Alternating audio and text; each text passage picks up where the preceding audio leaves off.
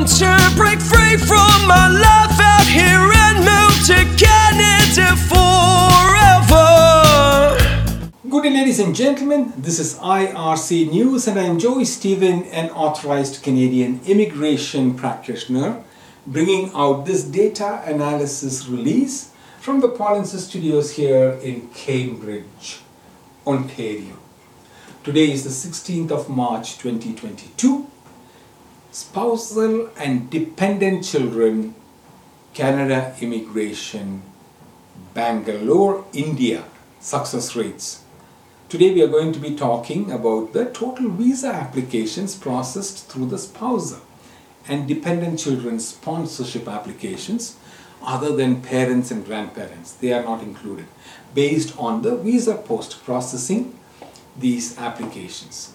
This video is about the Canadian Post in Bangalore, India. This data is for the year 2019, 2020 and 2021.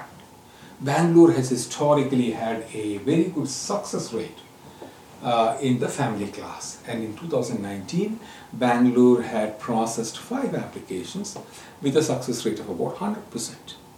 In 2020, Bangalore processed only two applications. Again, these are all figures because of the COVID restrictions and had a success rate of again 100%. In 2021, Bangalore accepted seven, but no, no processing has been completed yet. Okay, so it's still pending. Talking about the trajectory, Bangalore has shown uh, um, a growth in success rate year after year for the past three years. But the last year we could not gauge because of the processing, incomplete processing. Okay.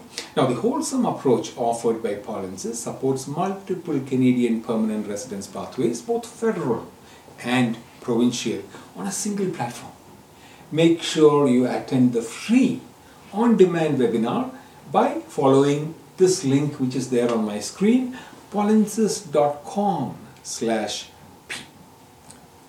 Or C. Thank you. But life still goes on. I want some help, I'll insist, by my side. I don't want to.